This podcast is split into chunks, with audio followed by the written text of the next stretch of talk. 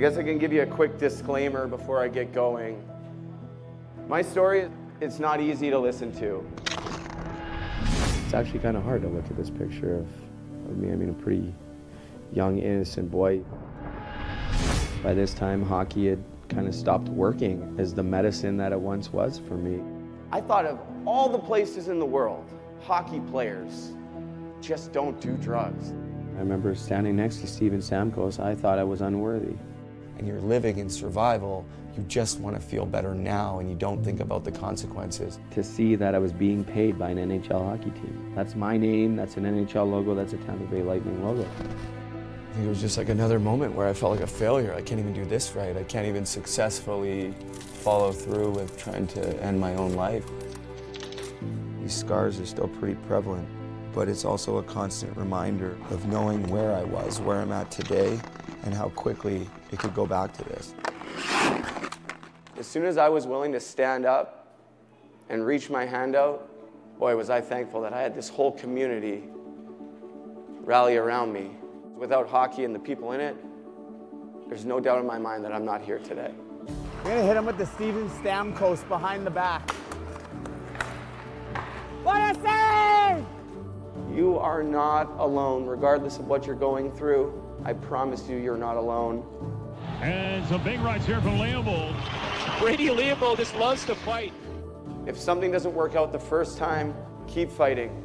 Just keep fighting.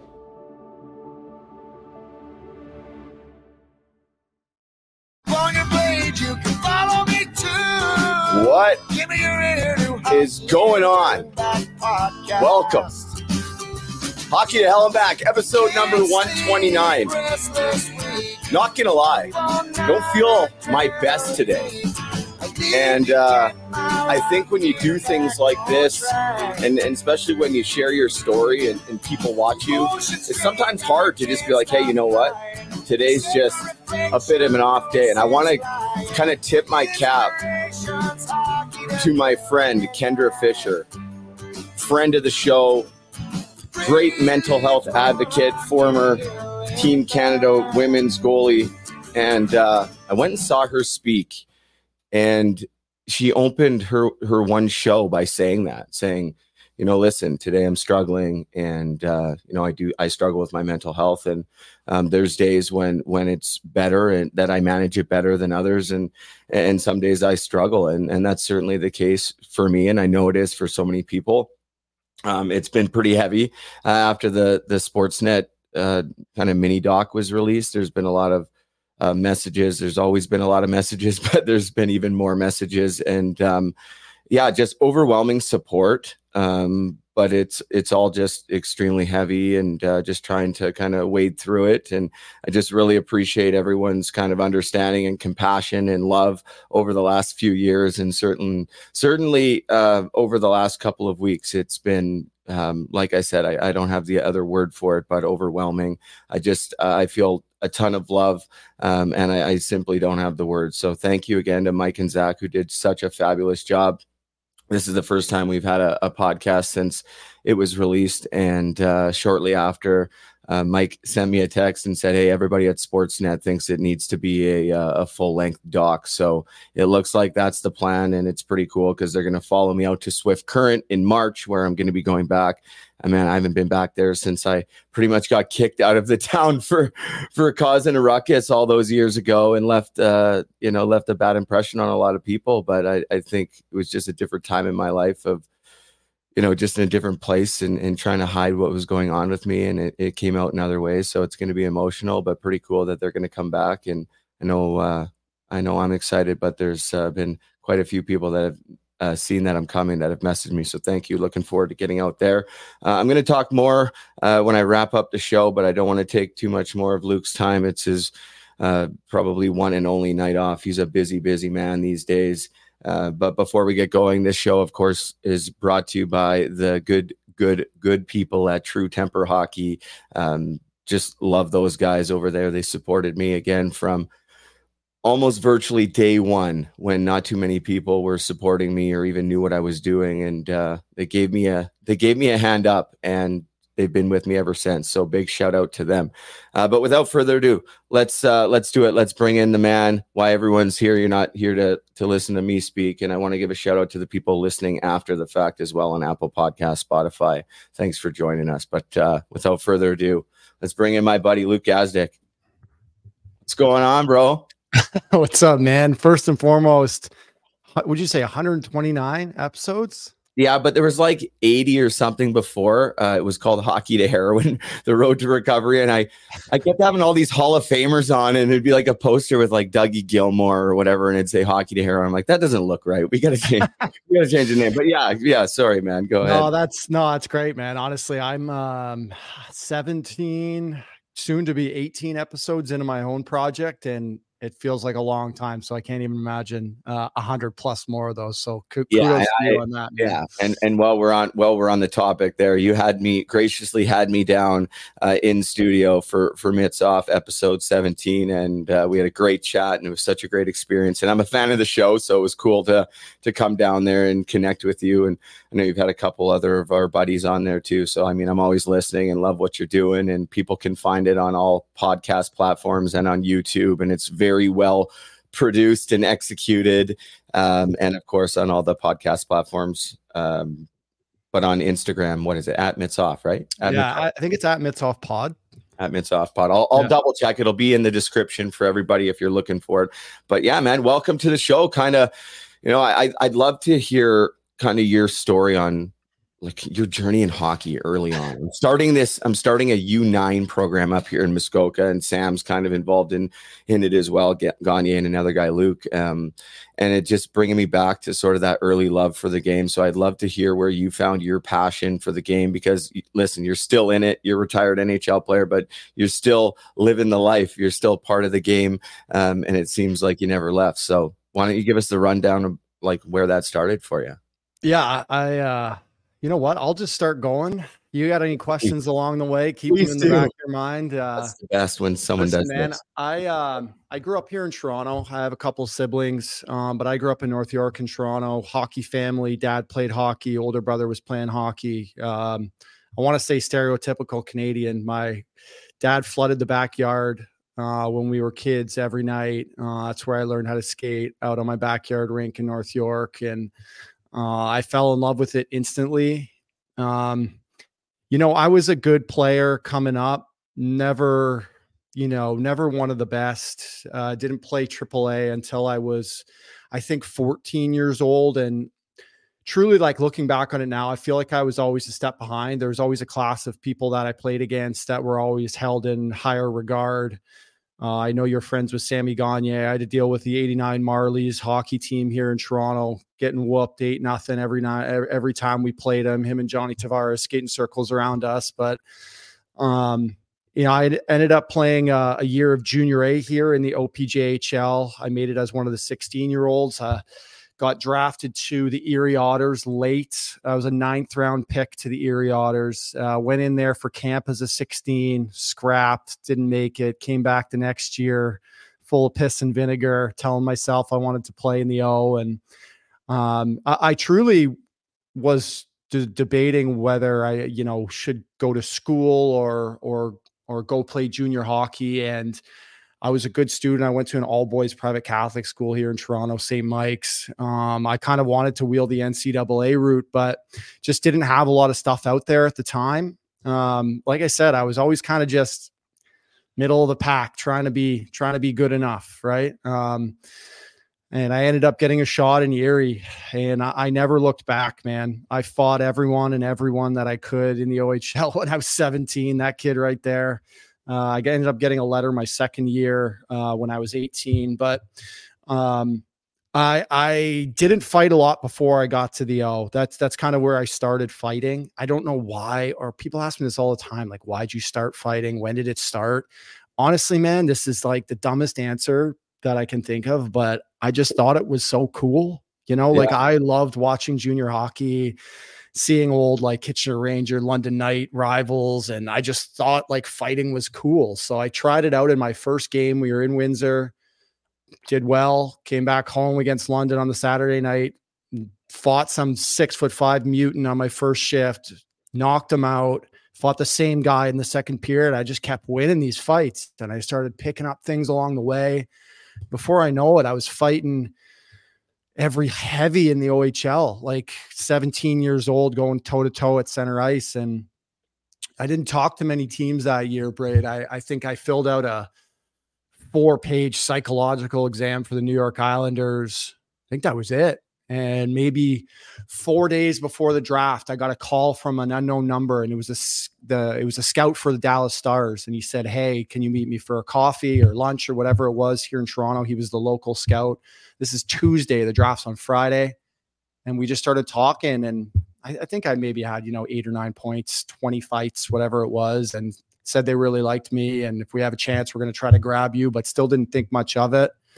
Uh, it ended up getting drafted that Saturday uh, to the Dallas Stars in the sixth round, which was pretty real. I, I, just got chills thinking of it because I remember the day. Um, it was a Saturday. We were by the pool. I told my parents not to call me no matter what happened, and my buddies called me. They were screaming and yelling, and it was just a really cool moment for me, and my fam. I, I truly like. I think a lot of players say this, but I truly didn't think I was getting drafted anywhere. I thought maybe that Dallas thing might have just been, you know, come to development camp or we want to bring you as a tryout. But yeah, that uh, that then started the battle, man. That's that's that's uh, what kicked it off. I ended up signing with those Dallas Stars when I was 19, um, out of junior. I, I met the team in in Boise, Idaho, the uh, East Coast team. They didn't have an American League team at the time, so they sent me to the East Coast for the last couple games in the playoffs. That's where uh, we met. That's where I found out very like I know I should have put this together a long time ago, yeah. but we ended up playing Vic- Victoria in the playoffs. But yeah, I flew out there, 19 year old kid, not sure what the hell to do. Now I'm in the East Coast in Boise. Played the last two games. I got a Gordie Howe hat trick in my second game, first and only of my career actually in the coast, and that really got the older guys liking me. I didn't say too much right. when I was there, but uh, yeah, we were we finished in first place with Boise. I said, This is pretty cool. I might win a championship here. They set a franchise record for wins, and then we end up playing Victoria Salmon Kings and get bounced in uh in four games straight. So yeah, I remember. Um, yeah, and I went back home and you know, I put my focus on going into next year, and that's when the pro hockey battle started, man. I, I was very naive at that age. I thought I, I, I might play some games, fight some guys, and get called up here or there and it took four full years. It took four years in the minors, 257 games. I played all four years straight in the minors, no call ups. I truly thought I was done, at least within that organization, but I was getting to be 23, 23 at this time. So funny to think, right? 23. You think you're I know. So, you just you're looking in your count, you're looking at the clock, being like, shit, like I'm 23. But anywhere else, that's just a kid, right? It's exactly. I look back at it now. I just from like I wish I could tell that kid just relax, man. Like everything's gonna be all right. Like you you're still young, but you just you compare yourselves every day to people around you and you standardize yourselves to like everybody else and all, all these guys my age were getting called up and my roommates called up and um i went i, I remember that summer putting in an, an absolute shift in the summer like in the gym just making sure i was ready to go and I, I showed up for training camp in the best shape of my life uh, I was going at it for the fourth line job with this kid, uh, Lane MacDermid, who they had traded from Boston, a very similar player to me. I thought I had an unreal camp. I played in four exhibition games. Um, we went to uh, Oklahoma City for the final game. And if anyone that's been to an NHL training camp knows, the final game is usually your roster. It's about as close to the roster as, as it gets. And I'm fourth line left wing, and I'm pretty happy about that. Uh, we're playing against Edmonton in Oklahoma City. And um, little did I know Edmonton had their eyes on me, and yeah. they had a tough guy at the time. That was Steve MacIntyre. So I remember you'll you'll love this. So the coach walks around before in like in the meeting, you know, eight minutes left on the clock, and I remember him looking directly in my eyes and saying, "We know you can fight. That MacIntyre over there is a different class of fighter." you we, you have nothing to do with him. I don't even look at him. And in my head, I took that as a challenge. I'm like, okay, you want to call him a different class than me? I'll show you. So I went out there. I'm chasing this guy around, shaking my gloves out, and making sure everyone in the rink knows that you know he's saying no to me. Um, he, you know, comes over to hit me in the second period, bangs up against the wall and he tore his knee and he's out out for the game. So now I can just play. I'm feeling good. I go down there three shifts later on a two on one and I rip a goal far side posting oh, it. Yeah. I'm feeling good, man. After the game, we're on the plane back to Dallas. I'm like, it's pretty cool. You know, I'm I'm gonna get to play in the NHL. I made the team and I got the tap. Hey, you know, we're uh we're uh, meeting with you tomorrow morning. Coach wants to meet you or GM wants to meet you 10 in the morning. I'm like, whatever, fuck this, you know. Sorry, can I swear on here? Sorry. Yeah, yeah, yeah, yeah, yeah. Uh, yeah. And yeah. I'm like, this, this sucks, man. And um, yeah, I get, I, I met. They told me I wasn't ready, and um, yeah, I remember walking out of that office crying, and they told me to go down to Austin, see if you clear through waivers. Um, you're not ready yet, and I just, you know, didn't love that. Fast forward 24 hours, clock hits 12, 1201. I'm down in Dallas, I'm down in Austin and um, walking through the gym and I grab my phone in the dry stalls. My buddy Dan texts me, he said Edmonton with an exclamation mark. And I'm getting chills now thinking of it. And then as I'm reading the text, phone starts ringing 780 Edmonton. And I picked up and he said, it, he says, this Luke? I said, yeah. He said, this is Craig MacTavish with the Edmonton Oilers. You have a minute? I said, yeah. He said, so I stepped outside and he said, hey, um, have you ever played hockey night in Canada? And I said, no, no. I laughed because I'm like, shouldn't you know that? But I think he was joking. Uh, he said, well, you're going to play in your in your first NHL game. You're going to play hockey night in Canada this Tuesday night versus the Winnipeg Jets here at home in our home opener. So next call will be my assistant Connie, and you're on the first flight out to Alberta. You're now an Oiler. And I just remember thinking, like, this is unreal. So I went into the coach's office and you know, made my calls, said bye to the boys, packed up all my shit that I could, ran to the airport. I had a connecting flight in Minnesota, Minneapolis. I'm just telling this story in every detail because it's so good. I love it, man. Keep going. I love this um, shit. Um, yeah, I went Austin to Minneapolis, and connecting flight was a tough time. Like I had maybe had 40 minutes or something. So I'm sprinting across the airport. I'm grabbing, you know, right outside the gate. I'm grabbing a granola bar or whatever, and I just hear Luke, hey, are you Luke Gazdic? And I'm just like, oh shit, like who's yelling my name? So I turn around, it's Mark, Mark Messier standing there.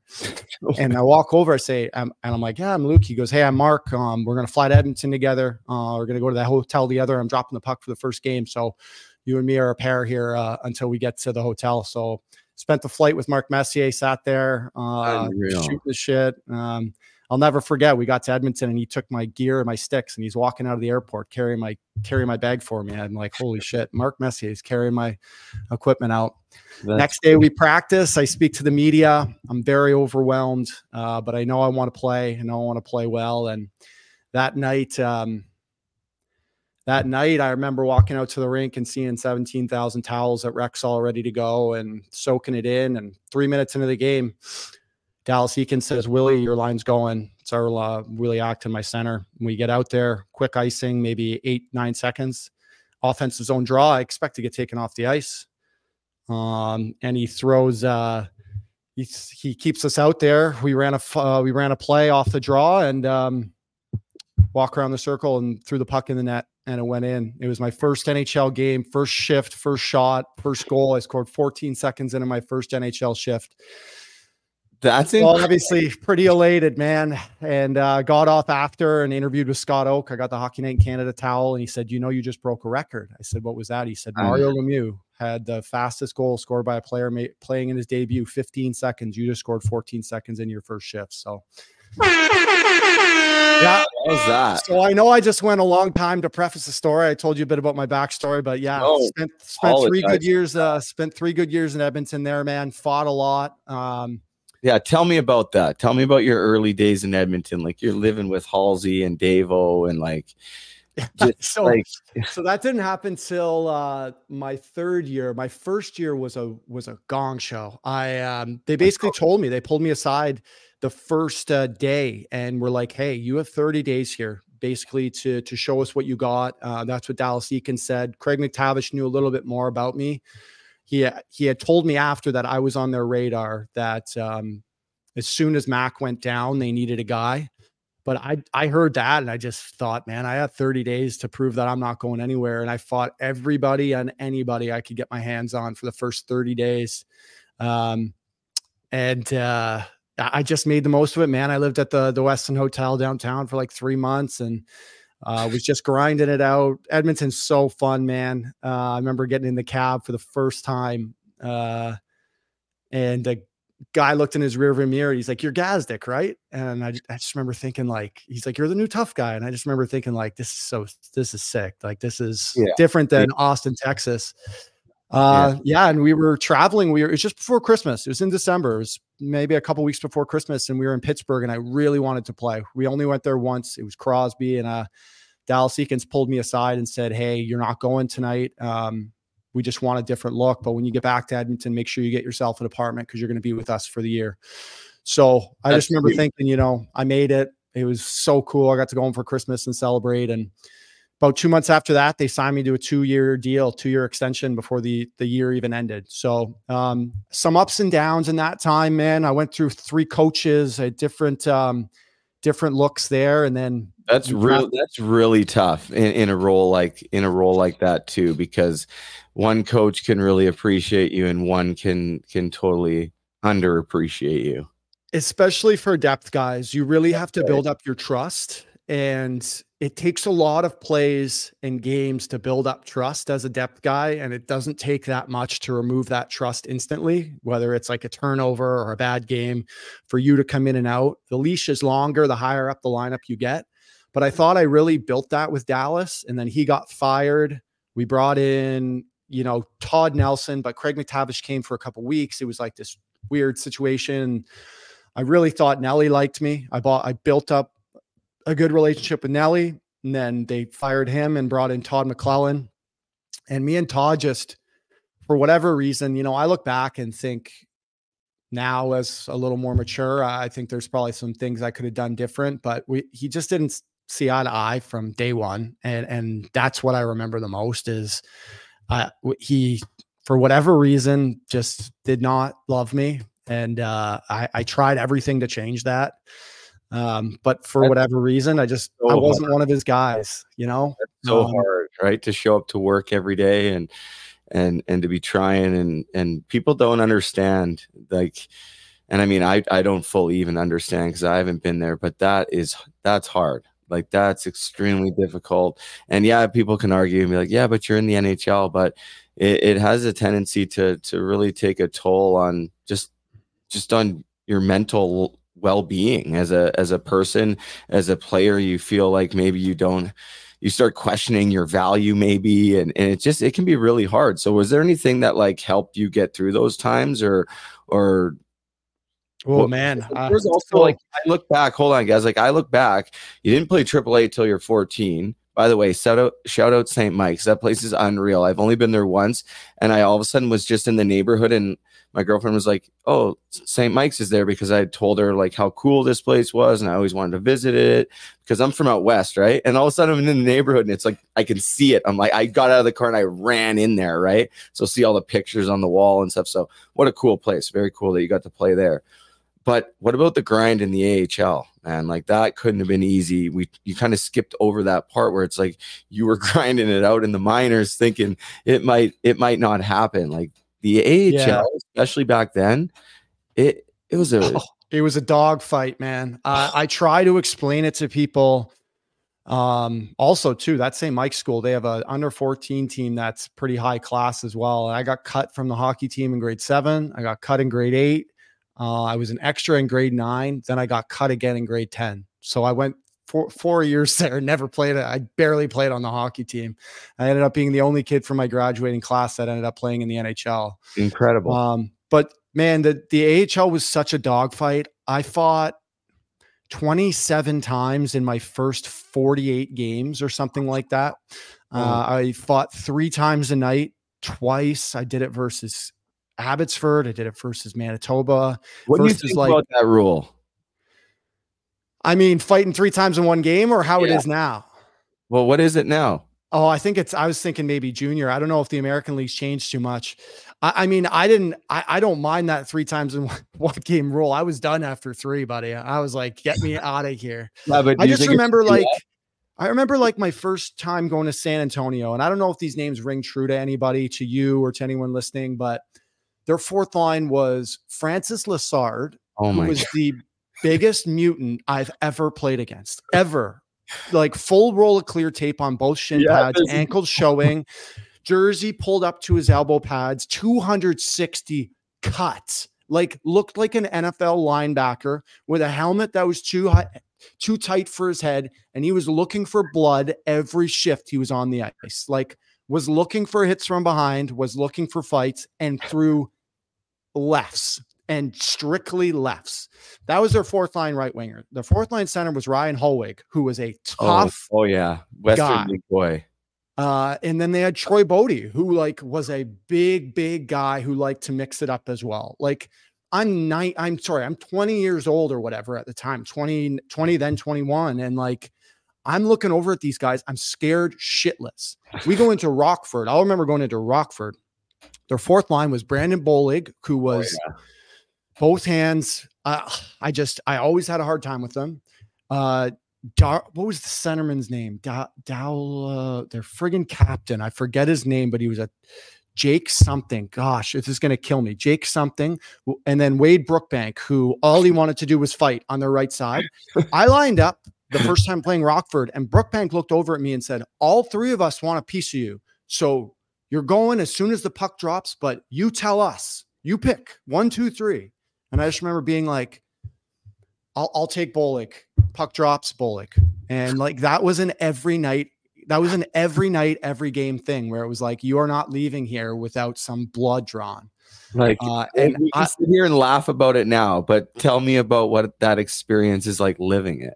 it's this, it was the scariest thing in my life, man. Um, I think I was always better after those fights were over and the games were over, but I was such a young kid now that I look back on I was just a kid, man. And um yeah, I fought in junior, but when you get to pro hockey and these guys grab onto you, these are men. Like I Yeah. never got hit like that. I never even just someone grabbing onto me. I people ask me all the time, like, who's the toughest guy you ever fought? Like, was it McGrattan? Was it Luch? I tell them I fought this guy like four times in the minors. His name was Eric Neilson. He was Eric, he was Sidney Crosby's tough guy in in the queue. I'm not kidding you, man. I've never been hit so hard with lefts and rights and just the just even grabbing me. And I just remember, you know, I can say it now because I don't, I don't really care. I guess like I was so scared every night. I was so scared. And you know what I always kept thinking of too, Braid was like, I remember taking a leak before a game and knowing that I had like four guys on the other team that I might have to deal with. And the thought flashed into my head like, what if you make the NHL? If you make the NHL, then it's going to be Colton Orr and McGrattan and Shawn Thornton. So I just remember thinking like this doesn't get any easier, but just grind through it. Like this will be worth it. I want to answer your question that you asked earlier about the NHL because it was kind of the same in the AHL. A really hard problem I had for that was I didn't really have any anybody to lean on. Like I Mhm. didn't see a ther like any I didn't do any therapy at the time. I didn't I barely even talked to my roommate who is my age about like, man, like I am so nervous for this weekend because honestly, back then, like being scared or intimidated was like seen as I, I felt like it was seen as weak. Now, I wanted to portray this like I wanted to portray this big tough guy with this like cement exterior that nothing could hurt and I always had a straight I always had a straight face or a smile. I I never I told myself I'd never look scared around my teammates.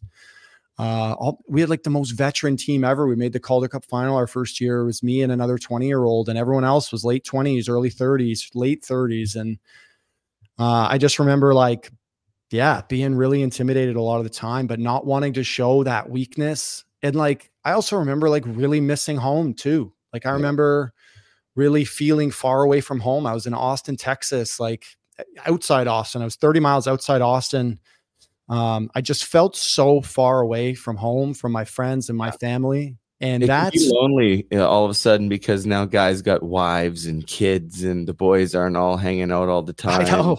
It's the first thing I remember getting to Boise. And after, you know, the third day, I remember pulling on my phone and asking the one guy on the team that I knew, I'm like, hey, like, what do you guys do in the afternoons? Like, do you guys hang out? And he's like, bro, it's just, it's your time. You can do whatever you want. But I was just so used to like always being around teammates or being at your billets with your roommates. And you just go from that instantly to like, being by yourself and you know FaceTimes and Skypes weren't really as big back then. And even you know I don't want to say we didn't call home. Yeah we called home but like I just felt very far removed from everything. And now now that I can take a step back like I said I, I'm kind of viewing this later now and and seeing this from a different perspective. Like I held held in a lot of these issues man like year after year in the minors.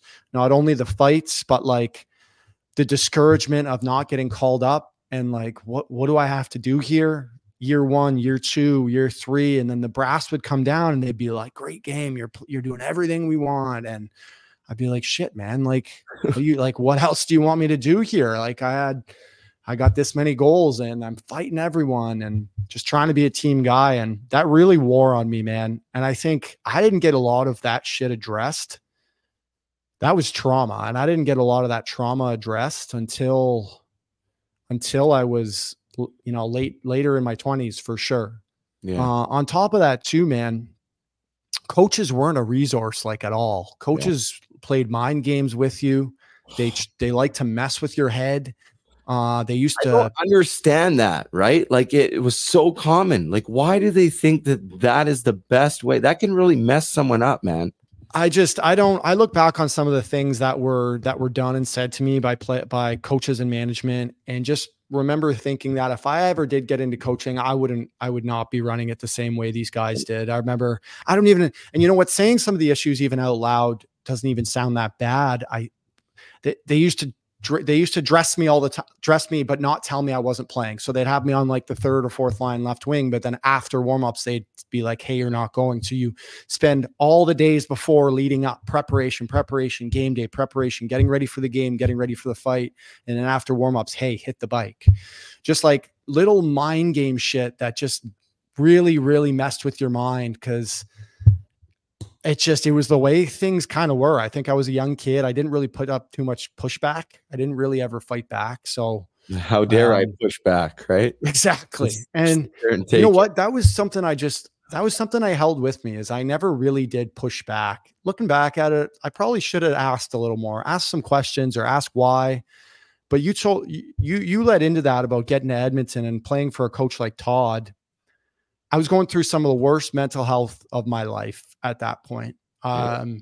You asked me if I had any, you know, any things that I was, um, you know, not just leaning on, but any any strategies outside the rink. Yeah, I was coping by friggin' boozing and like hanging out with the wrong people outside the rink. I was not treating myself very well. But when you come into the rink, I'll never forget one morning walking in with Todd McLellan. I hadn't played in I don't know, two weeks. Didn't even know the guy knew I existed. And I was walking down a hall, unmistakable with him now. Like in the room, you can kind of avoid each other. Practice, you can kind of avoid each other, but we couldn't avoid each other now. And I remember walking by, just being like, "Morning, coach," and he just walked straight past me. So no hello, no hi, man. not even like I was a human being. That's you know shit, man. And I just remember thinking, like, I remember stopping dead in my tracks in the hallway and chuckling. I just remember laughing, just being like, like, are you, are you kidding me? Like, I already feel so bad about myself. I don't know what I should be doing here. I'm working my tail off every single day.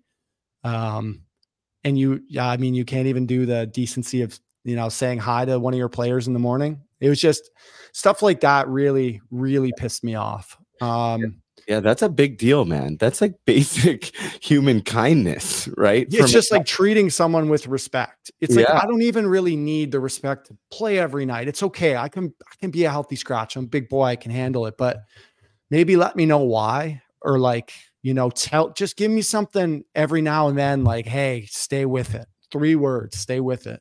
But when I walk by you in the morning at the rink, and you can't even say hi to one of your you know one of your guys. It's uh it's pretty crazy man. So safe to say things didn't work out there in edmonton. Um same guy todd about you know let's let's say two weeks before i actually did get sent down i pulled him aside in san jose and finally said what do i need to do here? Uh, and he said you're not going anywhere. You're one of our glue guys. And you know under a week later Chiarelli was sending me to uh to bakersfield. So went down to Baco and then a bit back up. I came back up. We had 16 games left. Uh, they said it was a showcase for everyone to play in the organization to see what they had. And I played one game in those 16. Uh, I played a minute and 43 seconds. in 16 games. So safe to say, like I could see the writing on the wall at Edmonton, but um, yeah, that was it for my time in E-Town.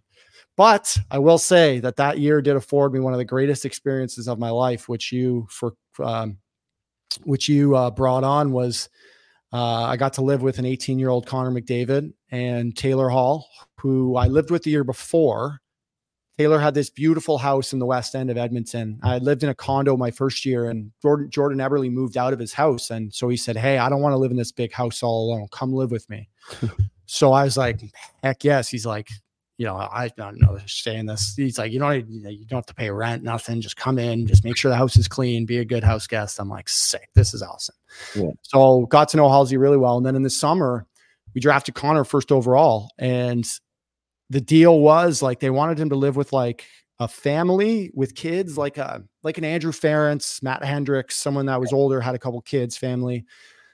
Halsey ended up skating with him in the summer, and he was like, "I don't want to do that, man. Like, like, can I come live with you guys?" And Halsey's like, "Sure." Like, yeah. I doubt, I doubt Chiarelli's going to say yes, but like, he calls me. He's like, "You want him to move in? Like, it's going to be a lot, but like, I think it's pretty cool." And I'm like, "Heck yes, man, let's do it." So we got the go, and he moved in. boys, boys both had the upstairs. I had the whole basement. I was just chilling down there, and he broke his collarbone early in the season. So I got to spend a lot of my free time. I was healthy scratch that year. I mean, I only played 30 games, so I was healthy scratch a lot. He was injured a lot early. And I got to spend a lot of time with him, man. And I look back on that time and it's some of the best memories of my life, man. I look at the career he's put together now and especially his best player in the world. Man, you know what I asked those guys in the summertime, like I because he hasn't skated with us, but I, you know, like Halsey's there and Sam and Bo and like these are good hockey players, right? And I asked them, and I'm like, how good is Connor? They're like, we have to tell him to stop ruining hockey for everybody else. That's what. That's how. that's how good he is. Like, how cool is it that you got to hang out with him in his rookie year? Unfortunate that he got hurt, but I mean, yeah. In the end, it didn't. It didn't matter, did it? So I'll tell you two two brief stories too. Yeah, but to, to preface them, to preface them, like being on the ice with him every day was special. I think people see like the moves he pulls off in games and you know, you see him on the highlight tape or you watch an Oiler game and you're like, wow, this kid's sick. He does that every day. Like, and he pushes, even as an 18 year old kid, he pushed the pace in practice every day. He worked his bag off.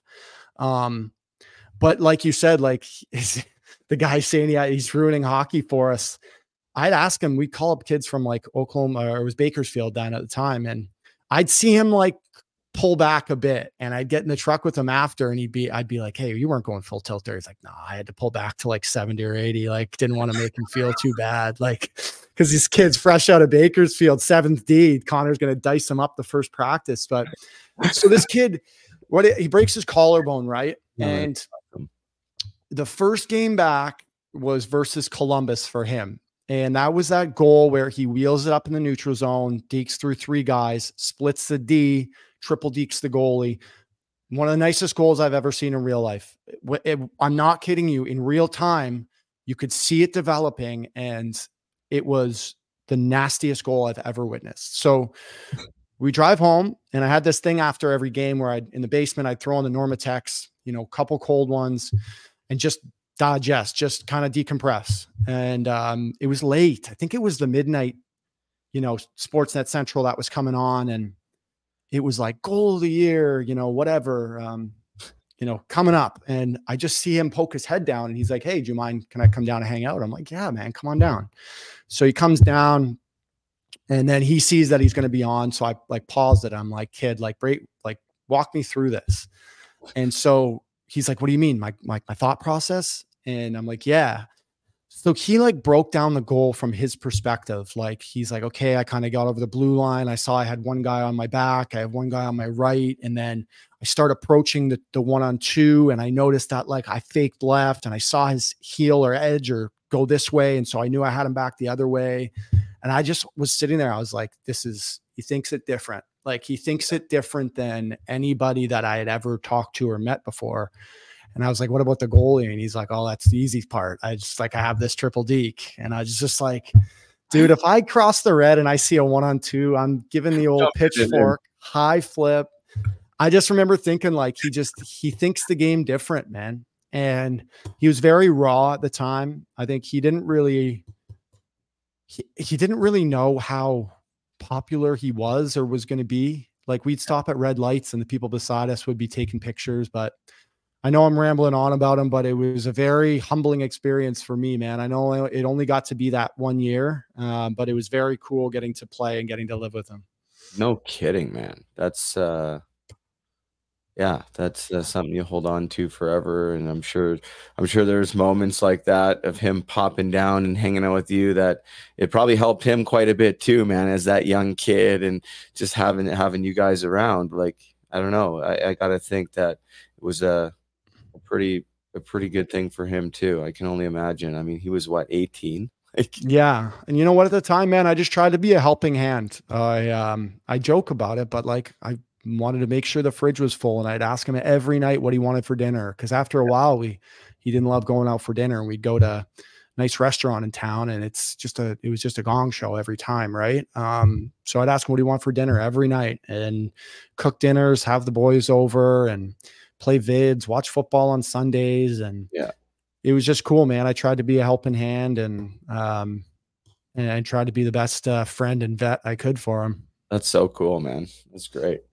After your after your time in uh in Edmonton, tell us uh tell us about that that part in your life. I'll uh, we'll, we'll wrap it up. I don't know how much time you got, but uh, whatever you want. In for this, man, because I love your stories, and I'm sure people do too. And um, yeah, it's, it's yeah. Uh, no, man, I I uh, I got lots of time. So I got um, I got notification, or they told me in year end meetings we're not going to re-sign you. So I was going to go to free agency, and that was a that was a very um, that that was a tough summer too. I didn't really know what was going on. You know, I wasn't sure what the market was going to be for a guy like me. Um, but then the Taylor Hall trade happened, and Taylor got traded to New Jersey for Adam Larsson. Um, and I remember talking to Taylor soon after that, and um, he put in a good word for me with Ray Shero. And on day one of free agency at 1201 the devils called and said hey let's get this thing done we want you and you know we, we got taylor here we want you here as well so it took a couple hours all of a couple hours and yeah it was a devil and uh, that was very cool too it was uh, a team i didn't know a ton about i didn't watch a lot of devils hockey growing up didn't know much about that got there and it was super cool but you know what man yeah things work out just things kick you in the balls sometimes. I, I put in a really sorry, I'm tapping this thing because I'm nervous. That's okay. I, I, uh, I put in a really good summer of training and went in there. I got the tap for the first exhibition game, jumped out there for my first shift, went out and blocked a one timer and shattered the inside of my foot on a one timer. So I broke the inside of my foot in two places. Uh, the one thing was just shattered, and I just remember being devastated. Like getting hurt in training camp, there's nothing worse for anyone that wants to make a team or like make their mark. You really start behind the eight ball. So I missed the first eight weeks of camp, went immediately down to Albany, New York, which I don't know if anyone you watching listening's ever been to Albany, but that's a tough town, man. That's a tough place to play. Um, I don't have too many fond memories of of Albany. Love the fans and stuff, all 500 of them, but um, it was it was a tough place to get sent down, man. I was living out of the back of my truck. at a bar at the back of my truck with, with all my suits and clothes hanging up, and then all like you know shirts and stuff in hockey bags. One on the front seat, two in the back. Go in there anytime I needed clothes. And then it was up and down between Jersey, I think four times. So I never had a place to live. I was it was either hotel in Albany or hotel in Jersey, and it was like I always try not to complain because I understand you're getting called up to the NHL and this and that, but it was just a really tough year, man. No yeah, I just felt like I could never get my footing. Looking back, I started developing some bad habits there. Um, you know, not not being great away from the rink. Um, but all in all, the experience was cool playing for the Devils. Uh, I have a lot of regrets of looking back at my stat line for that. It's 11 games with zero, zero, zero, zero. Uh, I wish I could have scored or something. But truly, man, like the NHL's hard. It's really hard. Like getting four or five minutes a night on the fourth line in the NHL and like expected to score it's really hard. I try I try to explain this to people like it is so hard to score in the NHL. And it's it's like and it's very tough, especially from the East. And I played in the West, moved to the Eastern Conference, and it was like a different ball game, man. This was straight lines. This was track meet. This was everything was to speed, and I just I could never catch up. So didn't work out in Jersey. Ended up signing the next year in Calgary, but spent the whole year in Stockton. So it was pretty much in the minors from there. But Stockton, these are three, tough two tough towns man. in a row, man. Stockton was the toughest place I've Ooh. played. I think Albany was tough. Stockton. So the only thing better about Stockton was the you're you're in California. The weather was a little nicer, but there was a lot of crime, dangerous place, a lot of travel. It was uh that was a year, man. That really, really put put a couple years on me. And to end my career, I I remember sitting around that summer after the Albany and after the Stockton years, and I was convinced I was done. I only had a couple points in Stockton too. I only scored like one goal. I, I thought I was done, and it went the whole summer. And I remember having a list, calling GMs and trying to get trying to get places, and either people weren't answering the phone or sorry, we're good. And about a week into camp, you know, sometimes you just need a helping hand. And I called my old coach Dallas Eakins back in Edmonton to tie this whole story together. And I said, Dally, I need I need a shot. And he said, uh, Where are you? And I said, Toronto. He said, Are you in shape? I said, Yes. I was kind of in shape. He said, Give me the night. Um, I'm meeting with the brass. Um, I'll give you a call tomorrow. And he gave me a call tomorrow and said, I got you a PTO here in Anaheim. That's all I can do though. That's, I had to put my neck out to give this to you. So I flew down to Anaheim, ended up getting a contract with San Diego and I spent my next two years there. Uh, and that's how I ended my career in one of the most beautiful spots I've ever played hockey. Some of the best guys I ever played with. Um, Dallas was the coach at, of San Diego at the time. So it was really cool you reuniting with him for that first year.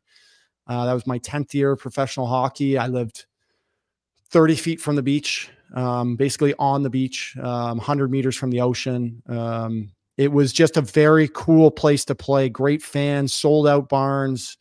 Um, it was a very cool way to end my career. Um, the, the, last year, it actually ended kind of shitty with pandemic. We got sent home for pandemic in March, so that's when it really ended. But uh, nothing but good things to say about my my time in San Diego too. Yeah, was it you? You were happy, loving the game? You know what? My first year, I was. My first year in San Diego, I really was. I was having the time of my life. We had one of the, I, I'm sure you can attest to, like, there's just certain groups you play hockey with that, I don't know. It's like you're, you all just feel like brothers. Everyone gets along. There's no cliques. Yeah. Everyone hangs out together. Uh, you're all in it for one purpose. Everyone sees that direction and that purpose. And like that was our first year San Diego team. Um, just a very, very cool experience. The next year, we got Dallas left. He went up to Anaheim. Uh, we got an old school coach coming in that I thought I was going to, oh man, that I thought I was really going to vibe with. And same thing from day one. I just, you know, I wasn't in, I wasn't in his picture. Uh, Kevin Dineen, tough coach to play for. Um, that year, I, I truly i started spiraling man off the ice. I was a shell. By the end of that year i was a shell. By the end of march i'll say. And it's funny like i had another healthy scratch with me corey Tropp who is one of the most beautiful humans i've ever met. And we both said the same thing to each other like do you want to just go home? Uh, it had been 56 games and i had played six of them. And I, I he wanted to go back to michigan and i called my mom or texted my mom and said i thought I, I I was thinking about coming home because I just I wanted it done with. I wanted it over. I was such a mess off the ice. I was such a disaster that I just I wanted to be anywhere but there. And that was my only exit plan was running away from the situation. Mm. And then we got news in Tucson that this virus had taken over the US and 3 days later we're getting sent home for pandemic. So I kind of saw it as a um, I kind of saw it as a, a, blessing. And I'm like, this is great. You know, I'll get some time off. But we didn't know anything then. Little did I know that would be the last professional hockey that I played. And man, you throw a guy like me who was starting to develop some really bad habits and was spiraling off the ice. You throw in him into a lockdown pandemic situation with nothing but time on his hands hockey season officially canceled. I got word of that a couple weeks later, about a month later, hockey season canceled. Um, very unsure of my future. Um, I, I was I was in a bad spot, man, and I you know I started to I started to really started to really get get away from who I was, and so I I look back at the end of my hockey career, and yes, I'm I'm you know I'm happy with with the spot I ended in in San Diego. Um, I I just I, it took me a while, man. I felt such disdain towards the game after it for so mm. long. I hated hockey. I really did. I didn't watch any of it. I bear you know, I didn't, you know, I haven't really talked too much about this, but I, I didn't watch any bubble hot, any of the bubble COVID hockey. Like I, I still by that time, I was just, I didn't like the way I exited the game. Mm. I just, I felt it very disrespected my last year. Uh, he did the same thing too. There was one time late in the year where, where Kevin, uh, Kevin Dineen, our coach, you know, he did the same thing. He made me come to the rink, suit on, everything, but didn't tell me that I wasn't playing that day. So you know, everyone gets in there and I walk in the dressing room and all the eyes look at me like, oh my God, he doesn't know. And I just like shit like that was just so, I just felt so disrespected. Godless, um, Godless. You know, and I was, I was really exp- experiencing some, some bad mental health stuff here too. Um, you know, I'd started seeing someone in maybe, you know, 2017 is when I really had, I had a really bad breakdown in 2017. So I started seeing people, but this is something I learned now and I'm still learning it to be honest, is that I thought once you went to therapy or got a therapist that that that cured the stuff and that going to therapy would cure your issues. Not only does it not cure your issues, but it's about finding the right therapist too and the right people to talk to. Like looking back, that first person, that woman that I talked to, super nice, but she just wasn't the right person for me at the time. So I just thought making those steps calling and asking for help, calling the league or whoever it was, hey, I need a helping hand.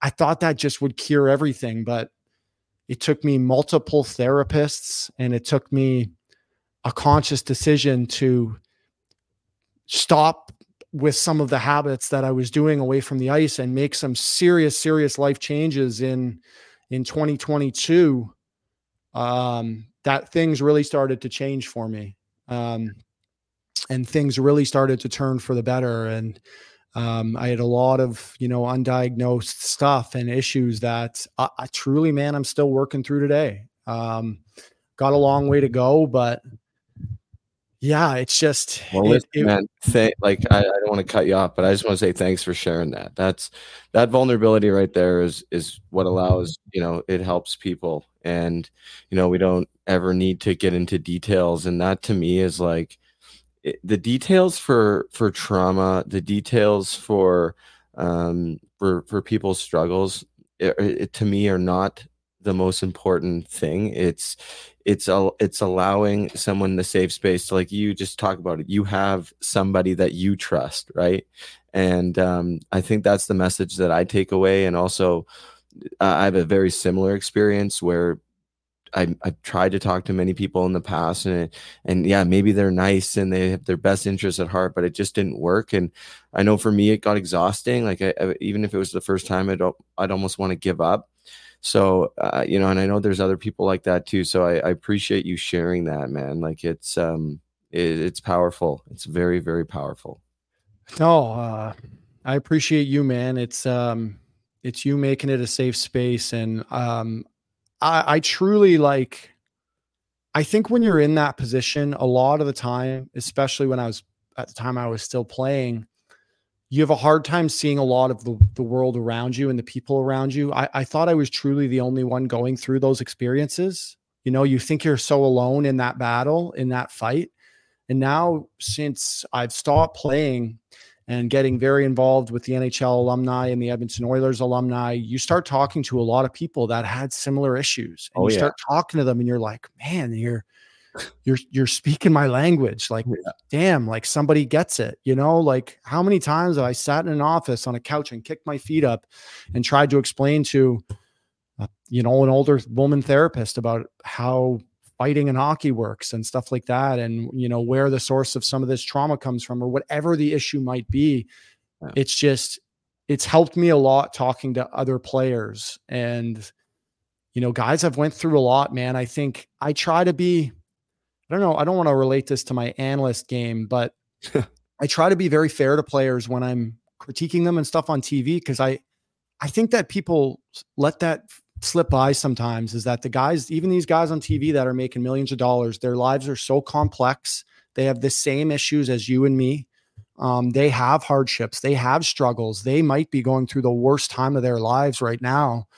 Um, and everyone's just, you know, dogging on them and yelling, uh, yelling at them or whatever it is. So I, I, try to tell people to keep that in mind. Like these guys are human beings. Um, all, all these players are, like I said, their lives are so complex. And it took me till retirement to really, really realize that and figure that out.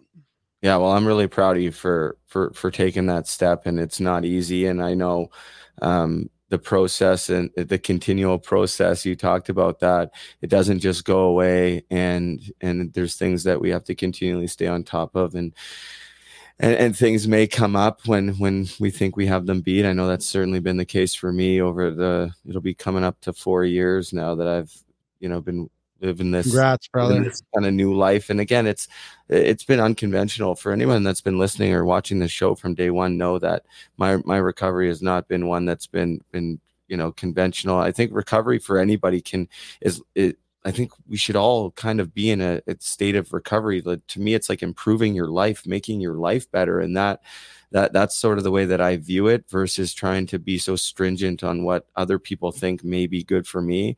I've been able to really understand, um, you know, what what's good for me, and and I'm trying to I'm trying to do a better job taking action. Like I know what's good for me. It's it's the taking action part that's hard because sometimes looking at those issues and taking a look at our life can can again I said it at the beginning of the show, overwhelming, and uh, it's easier to sometimes deflect to old habits or or coping mechanisms that that maybe aren't healthy, and and it's about finding new ones and and always trying to just I, I don't know for me re like yeah. not re- reinvent but just again continually get better man. And you've been able to do that. And i love your take on on sportsnet. You're doing a fantastic job. I know you mentioned to me you and i talk uh, off off air um, a bit too, and and looks like you're going to be doing quite a bit more of it too. So congrats on that, man. You're doing a, a great job. And to your point, like I love your take on, on breaking down the game, and I love your um, that you have some some empathy and compassion and understanding,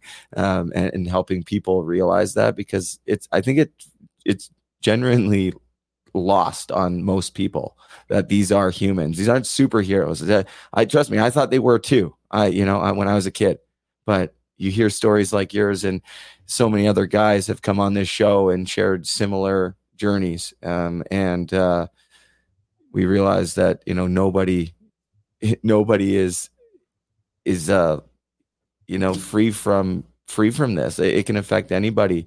And uh, I, I, love your take man. I could sit yeah. about it all day. i know and I, I think one thing that you said that's that was very true and rang true for me and is very important is that you know everybody's recovery from whether it's their mental health or their their addiction like it it looks different from everybody else right? It just because some stuff worked for you it might not work for another player. It's kind of trial and error and that's kind of a shitty thing about it but the first step is just recognizing that you want to be better and um and uh that's definitely that's definitely what what i did and um man, I, I just uh, I love talking to other guys, and uh, getting vulnerable is uh, is starting to feel better, to be honest. So yeah, um, it it is uncomfortable though sometimes, eh? Where it's just, but after, like you said, after you feel so much you feel so much better. It's almost like leading up, leading up to the the fight that you're gonna have, and after the game, you feel better because it's over with. It's like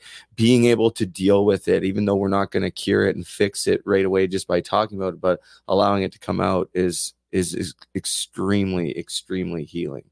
I, I gotta 100%. ask you. I gotta ask you. So you took some time off the game. You you you know had a a tough exit out of the game. It seems like you're in a much better place now. Um, you were also Dave the Hammer Schultz in the Börje Salming. Ah. Were, you were you got a larger part than I did in that, but that's where you and I first kind of met. I mean, we played against each other for a game or two or four or whatever it was in the ECHL, but hadn't talked and I came in hot in the dressing room and I didn't even know you were in there. Of course I knew who you were, but I didn't know you were in there and that's sort of like where we got connected. But man, did you ever look like Dave the Hammer Schultz? They had you done up right for that. And I think a lot of people have seen it. If you haven't, check it out. It's they did a great job. You've seen it yet or no? Yeah, yeah, I've seen it. Yeah. Uh, yeah, that was good stuff, man. I had a buddy ask me, you know, they're taking extras for this movie. You have to go and try out in Brampton, but I can get your name on there. And I just remember thinking, yeah, like let's do it. Drove out there, and I, I told you that when you came to do my pod was, I was just sitting there very quiet, and you were just like now I know you. It's funny. I, I just I you were so open, like in in like I just couldn't. I could never I I'm, I don't want to make you feel like feel any way. It's just like I loved it. You were just like very open. Someone asked you a question, and you were you were just being very open about yourself and what you've been through. And I was like, this guy's awesome. um, and I so I started ripping around, and they they tapped me after, and were like, hey, like, uh, we are looking for a Dave Dave the Hammer Schultz, and you like you look you look just like him. Like you're big. You got this huge beard, hair down here. All you'd have to do is like shave like some handlebars or whatever. Uh, do you want to have a bigger role in the movie? Like, do you want to be a, have a stunt? And I'm like, yeah, like we got to do this. So it was so fun, man. I ended up doing like two or three more uh, walkthroughs, and I tell people this story with the stunt coordinator. Um, I ended up basically coordinating the thing by the by it was all said and done because he was like, Hey, so if you throw over here, like where would he come back after that? I'm like, Oh, like you push off here. And he's like, You just do it, you do it.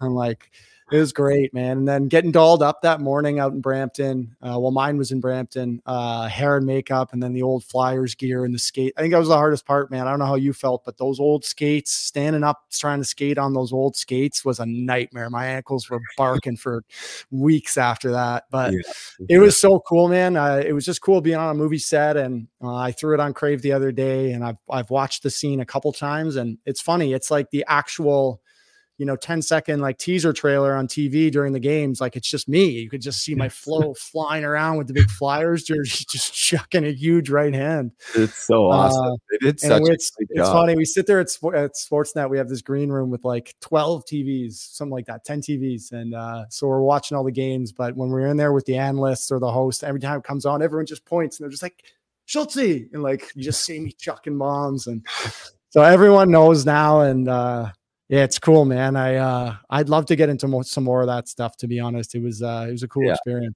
Yeah, amen to that. I, I I feel you on that one. Um, it was it was so much fun. It was it's just cool to see it all come together. They really did a great job. I thought of meshing um, scenes like yours with real life. I thought they did a real good job using like real clips with obviously newly filmed footage. I don't yeah. know. I just you, you're there, but you know it's going to be on a TV or whatever. But just never really know what to expect. I didn't know at first. It was like, oh, maybe it's pretty low budget. This isn't like, but then you see it and you're like, holy shit, they actually they actually did it. They did this up. Like they did yeah. this great. Warner Brothers.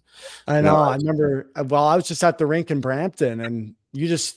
I mean, I'm in TV production now, so I kind of see how it works. Yeah. But yeah, you would just never think that. Like, I mean, when we were fighting, it was like punch like the punches were like you know a foot from the face. I think he told us to do like ten inches, and we're like really selling it and then yeah. like you see the thing and you're like, oh man, they they did a good job here. Yeah, they nailed it. Um, so I'll let you go here in a few minutes, but tell me, like, where where's your love for the game of hockey now? Because obviously it's giving you a life after hockey as an analyst on Sportsnet. You get to chop it up with some other awesome people on the biggest and and best sports network in Canada, one that we both grew up watching and and you know, literally hanging on a, you know, thread by everything that these guys say and tell us to do. So you've now played, you've conquered your dream, whether your career ended or went the way you ever hoped. At the end of the day, you played in the NHL, you scored in the NHL, you fought in the NHL. Nobody can ever take that from you, man. You lived the dream. It was hard and there was dark days, but you did it. And uh, and now you're still, you know, living essentially to me what I see is a pretty cool job, dream job, yeah. chopping up the best game in the world. So tell me about your love for hockey and kind of what it means to you now in in in respect to maybe where you were just a few short years ago. For sure. Honestly, I was uh I was in a bad place and I was up at my cottage. I was living there and I got a call from now I know it was the VP of hockey for Sportsnet, but I remember it said Sportsnet. And I just remember him asking if I wanted to come back down to Toronto and do a couple Oiler game intermissions with Gene Principe, their host out of the studio in Toronto, and thinking I didn't I didn't really love that idea. I didn't know if I wanted to get into media, but I wasn't doing anything else. So just like I have in my life, I said yes to that opportunity, which is something I've done for years. It's like try not to shut anything down, say yes to everything. Two games led to four games, led to three months, led to uh, Hockey Central. Uh, and now, you know, I was on five nights a week the last two weeks doing um, Monday and Wednesday night hockey. I was I did the Leaf game last week, Leafs Jets National with uh, Jamal Mayers and Elliotte Friedman, and it's been like a year and a half since I started that. And truly, truly, like I told you, I had a disdain for the game when I left it, and this has really helped reignite my love for it. I love watching games and breaking down plays and analyzing and seeing something happen and explain it to my producer or to to whoever I'm working with and then getting to go on TV and educate fans and viewers about it and tell them stories from my playing career and experiences. And um, it's just been really cool man. I uh, I felt like I wanted to talk a little more too so that's why I started the pod. I missed a lot of the conversations with my teammates so I have that on the side. I'll you know do one of those one of those a week, um, something like that. They're a little more spread out now. I have a lot of Sportsnet obligations, but yeah, man, I went from not wanting to turn on the TV and watch hockey to having it on, watching two three games every night uh, minimum, um, and really enjoying what I do. Uh, the live TV thing was a bit of a hurdle to to get over. Live TV is no joke, man, and being in you know a major how, was the anxiety? How was the anxiety when you first started doing it and where is it at today? Is there anything that helps you settle in? Because Oh. even when i do something like this i get a little bit nervous. Like at the beginning of today was probably the nervous i've been for a show but i've been like i have some stuff going on in my personal life and it's been just been feeling a little bit off so that's it. But like once i settle in i'm fine. But is there anything that has helped you or you similar where it's like you still get a little bit nervous but as soon as you get in the chair you're like dialed Yeah, I would say it's that. The first couple times I went, man, I was flipping out. Like I remember not knowing where to look and like just being very nervous, choppy speech. Um, Gene Principe, the host I worked with, was like unreal for me and walking me through through everything. But truly, it was just reps, man. I got more and more comfortable every time I went on there. Uh, and then I started, you know, getting more open about my career and telling stories and stuff. And it's gotten to the point now where as soon as the red light goes on, I, I barely even remember that there's cameras there. Like I, I think I, I explained it to my sister like this. Like I know there's thousands, hundreds of thousands some nights that watch, but my sister's like, "Peop, you know, I saw you on there and people are telling me they're watching you. Like, I don't think anyone watches. Like, that's kind of my mindset is like, I, I, I'm not like appreciating that behind that camera is like a live audience of like multiple hundred thousand people. I think it just shows that I'm not comfortable in that role now. That as soon as I sit in the chair, do the tie up, mic check, you know, I, I will say that I work my ass off at that job in being prepared and not just prepared for the actual hockey part, but the actual production part, knowing when I'm supposed to speak, knowing what I'm talking about, knowing where to look and all that stuff. Um, I, I make sure that I'm like as prepared as possible so that nothing surprises me. And uh, I've just I've I've found my comfort zone, man. As soon as I get in that chair, like I feel very I feel very comfortable. And the end of the day, man, I'm just you're you're just watching hockey and you're talking hockey. And uh it's it's been a blessing for me, man. It's uh it saved me in one way than in uh one one way than another. Um and it's it's really helped me, especially for the love of the game side.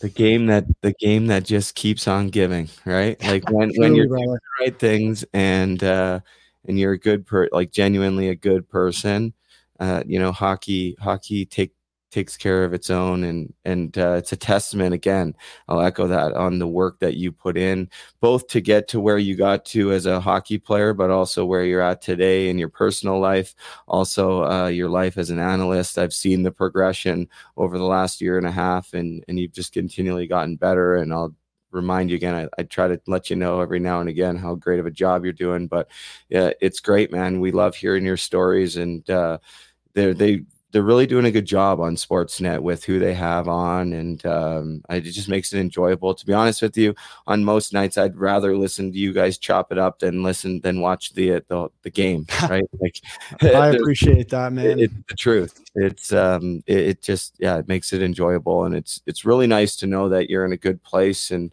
um, yeah, hockey's a, a beautiful game. is is as dark as it can be, and and as challenging as it can be, there's always so much more light than dark if that's what you focus on. And and just again, yeah, it's it's a testament to to you, man. And uh, I'm just really proud of you, and um, honored to call you a friend. And um, yeah, excited to to just continually watch you grow on Sportsnet and all the other cool opportunities that you, are probably not even aware of yet that are in your future that I have no doubt will happen for you. So I just really appreciate your time. I hope, man, we can do this again and uh, hopefully connect in the near future at some point. And you know, if there's anything I can ever uh, do for you, you let me know. And I want to still want to get you. I want to send you some puck support hats and stuff like that. I got to so you can give it to your uh, your producers and stuff like that because I told them I was going to do that. So yeah, I, sure. I, I, love that, man. I love yeah. rocking some. I appreciate you, brother. Anytime. Uh, I love right, coming man. on. Yeah, buddy. Thank you. Keep up the good work. Check out Mitts off. You can catch uh, Luke. What many nights? What when is your Monday, Tuesday, Monday, Tuesday, Thursday, Friday? Wow, Monday, Tuesday, Thursday, and Friday on Sportsnet. That's Luke Gazdic, former NHLer analyst on Sportsnet. Thanks, guys. I really appreciate your time, buddy. And yeah, uh, and before you go, and again, thank you. Like proud of you, and uh, really appreciate you sharing here today. It's going to help people. Anytime, brother. All right, buddy. We'll chat soon. Take care. All right, guys. That's my buddy Luke Gazdic. Awesome human being. Him and I have become uh, friends over the last little while and uh, just have a ton of love for that guy in my heart. Um,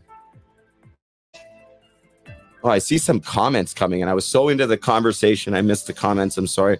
I'll make sure I get get to those some really exciting news. I've shared it on my social media platforms and earlier in the show.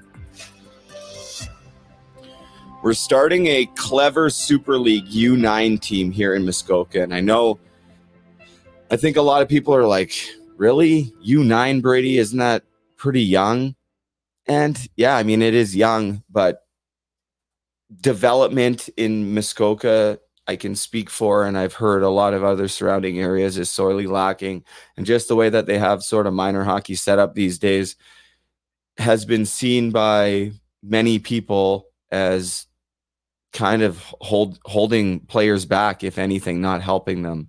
And so we've decided, myself, Sam Gagner, Luke Aitken, have kind of come together to create the Muskoka North Stars.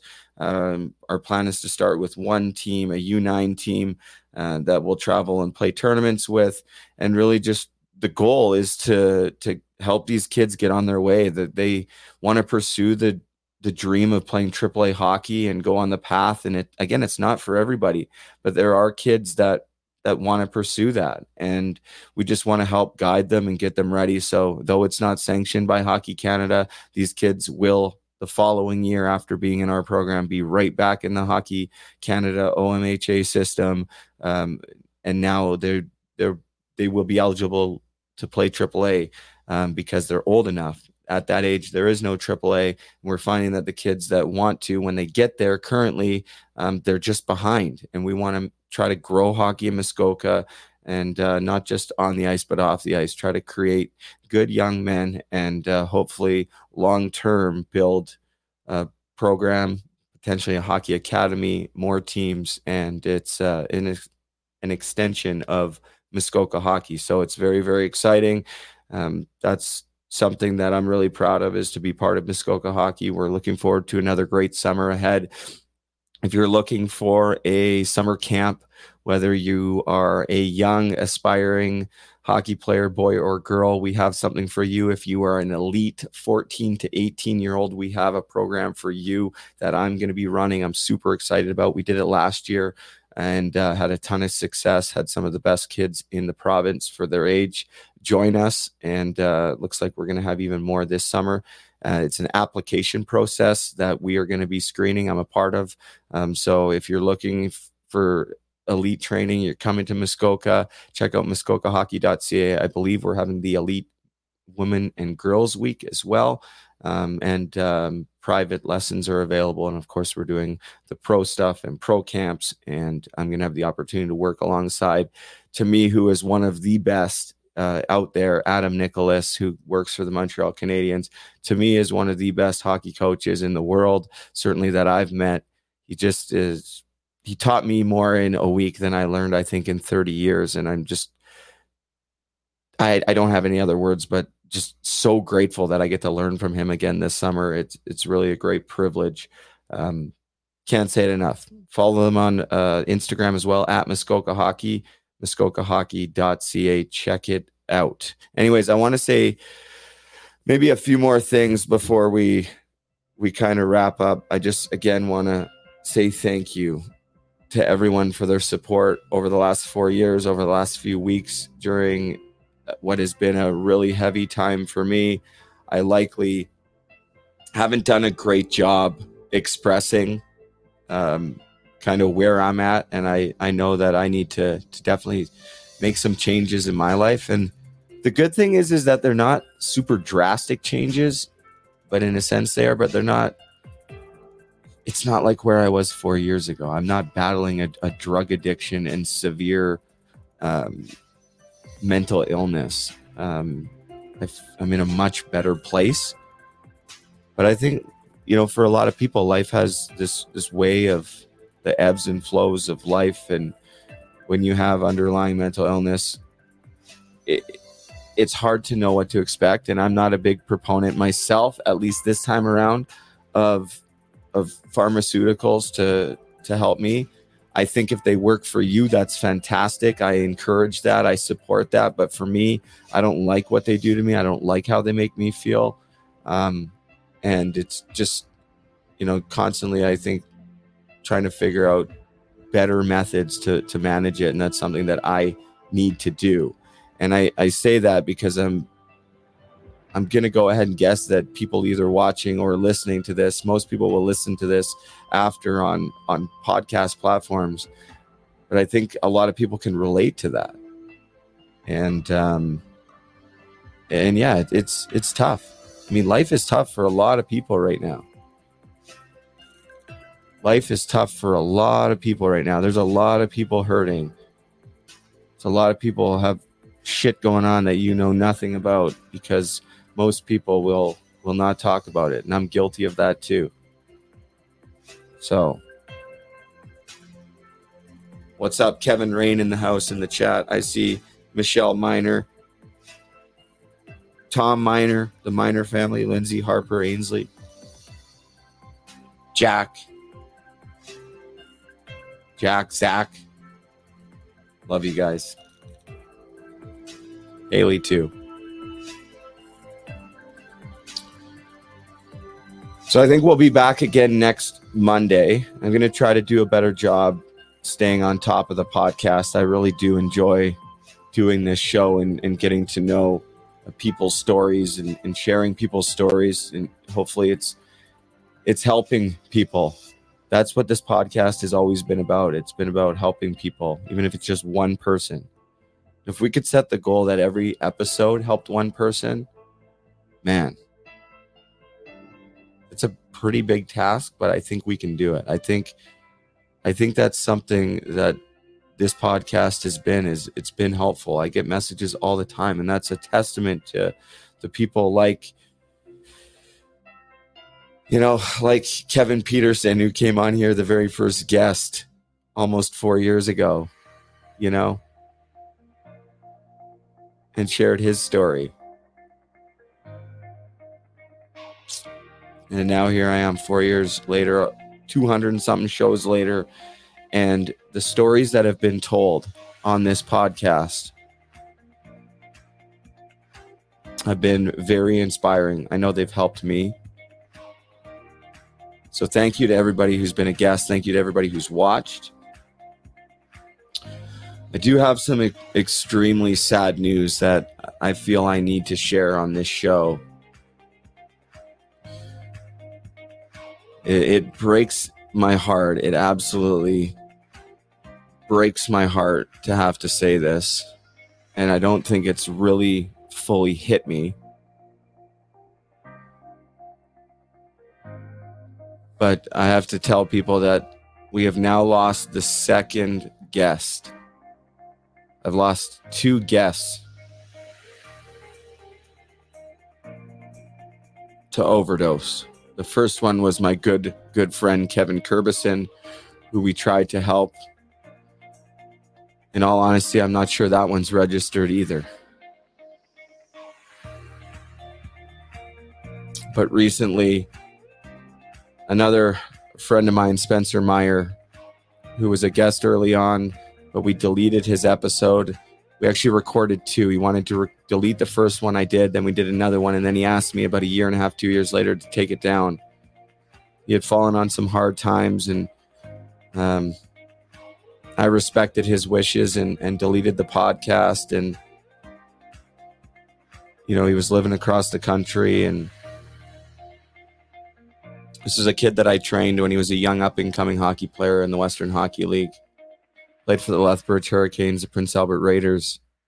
And uh, about three weeks ago, sadly, he passed away of an overdose. And um, just want to send my love to to Spencer's family um, and, and friends.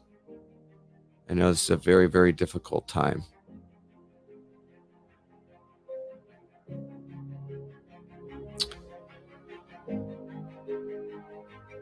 if anybody out there is struggling, you know, if you're listening to this and, and, you're struggling with addiction, especially, I want you to know that you are worth it and that you can beat it. I think I've said this before on this podcast, but I remember going into the rooms of NA and AA, but NA in particular early on. And I spent years in the rooms of NA and AA and going to meetings and saying all the right things and doing all that. And there was a lot that I learned from those times in my life, but they're not a part of my life today. But something that always stuck with me was my first NA meeting. They have a saying that says, you know, jails, institutions, and death. That's where addiction takes you. And you know, the first time I heard that, I think I was 21 years old. So, like 15 years ago. And I remember thinking to myself, like, yeah, that's nice. Jail, eh, I'll never go there. Death, nah, I felt invincible. And at the time, to be honest with you, you know, thought that would be my escape from the pain, anyways. And then institutions, I was like, yeah, I'd been to rehab once, but that's gonna, I'll only have to go once. And because I was in rehab at the time when I heard that for the first time. And I didn't want to listen, right? But man, is that ever the truth? Jails, institutions, and death. You know, the grip of addiction is something that you can't understand until you've lived it. For me, at least, it felt like the devil had a hold of me and I was just along for the ride. I've said that in different ways before over the years, but but like somewhere deep inside of us like we have the choice but there's so much pain and so much fear so much guilt and so much shame and all of it all meshed together tied to that that the the climb out seems so again overwhelming almost impossible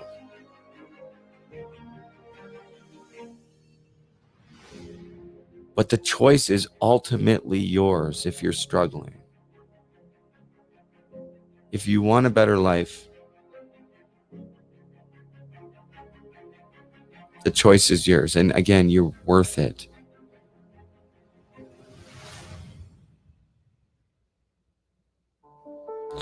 I need to eat my words a little bit and take some of my own advice as well. And again, I'm going to come on here because I haven't done a good enough job through this podcast of being, I've always sort of been vulnerable here and and shared but i think early on i was really open about what was going on in my life. And um, you know my my personal life it's been it's been really hard. There's been some stuff going on. I'm not going to share it here tonight.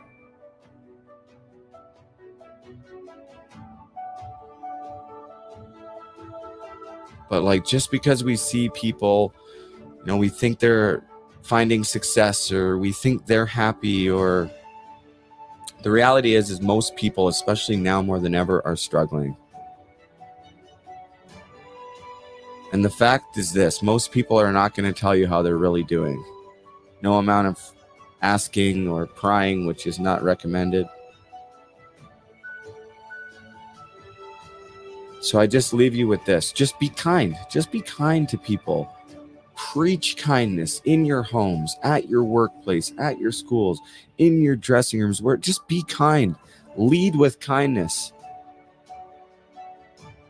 Because when you lead with kindness, you you know, you you make people feel good. You lift them up. And over time, you might just build their trust. And one day they might just come up to you And one day you might just be the one to help them.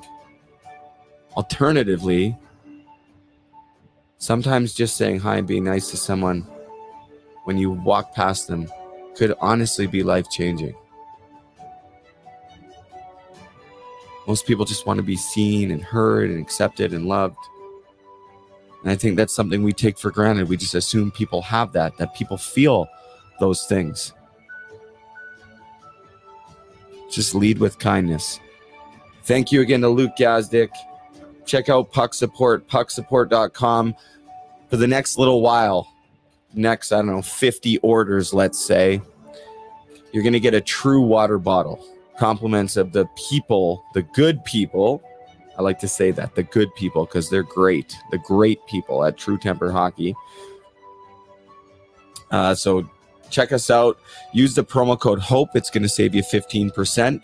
We have orders going out all the time. Shout out Susan Cook, who's upstairs, who's really been taking care of that. Without her, again, I don't know where I'd be, but I know that there wouldn't be too many orders going out the door. That's for damn sure. So, Susan, thank you for all your love, support, and for running things when when things have been busy and hard and all the things.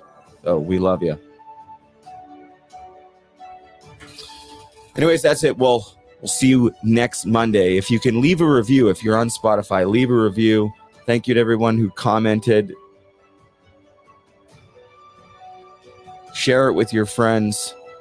Tell people about it. We don't have a budget for marketing here. Love you all. Lead with kindness. Until next time, have a great day if you so choose.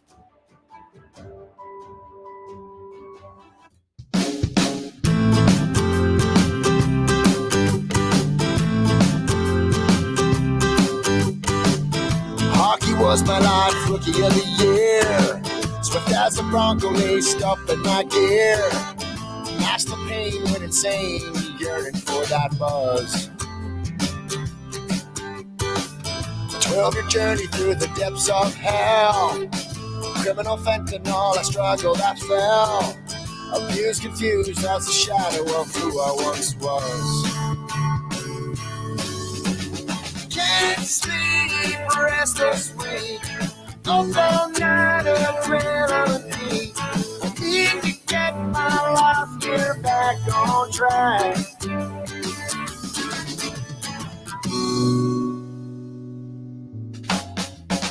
Used to toe drag them like Wayne Gretzky.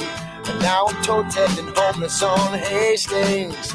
Intravenous drugs weren't in the game notes. Wrong kind of how to ride the lightning. Sideboard ignored, hot and frightened. Hockey to hell and back was my recovery road.